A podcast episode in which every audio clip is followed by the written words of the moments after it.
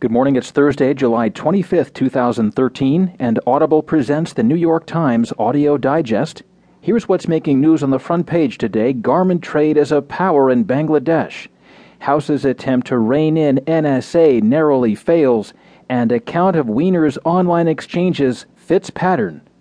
In today's national news, Chef's soul sister portrays an unequal bond.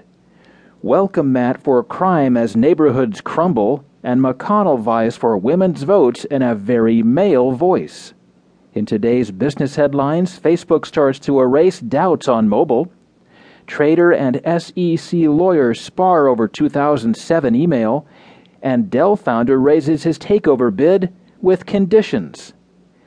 There will be more business stories, more national and world news, a roundup from the sports page, and New York Times columnist Gail Collins. Now, as selected by the editors of the New York Times, here are the stories on today's front page. The top stories written from Dhaka Garment Trade is a Power in Bangladesh, written by Jim Yardley.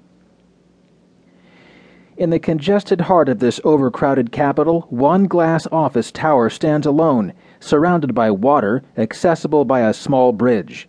It is a symbol of the power of Bangladesh's garment industry the headquarters of the country's most powerful association of factory owners, it is also illegal.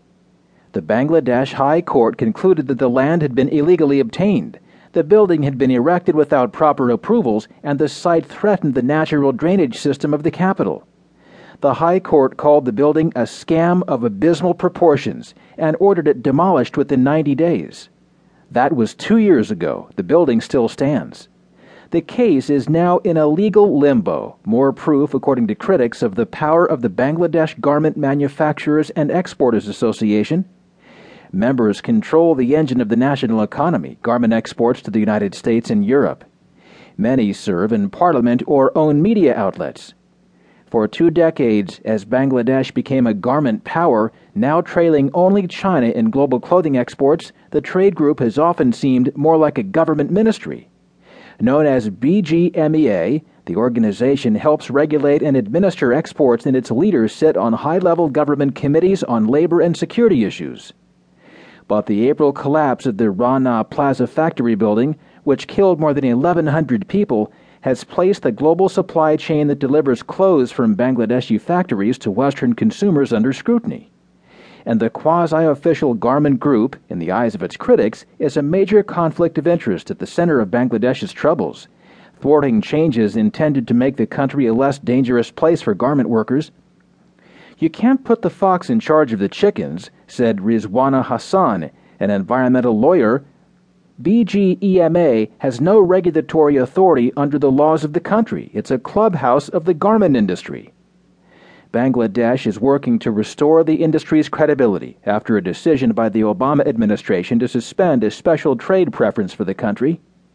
Bangladesh has responded by passing labor laws and pledging to inspect the structural safety and legal compliance of the nation's 5,000 garment factories.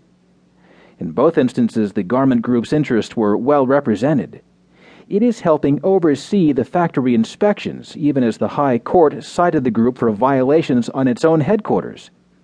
This organization is extremely powerful, said a senior government bureaucrat who said much of its clout comes from political contributions. The political parties, he said, are running after money. Many factory owners portray the industry as a public service, providing millions of jobs and the trade group maintains order in daily operations of the industry, owners say. Otherwise, there would be chaos, said Anisul Huq, a former president of the trade group. Somebody has to lead, he said.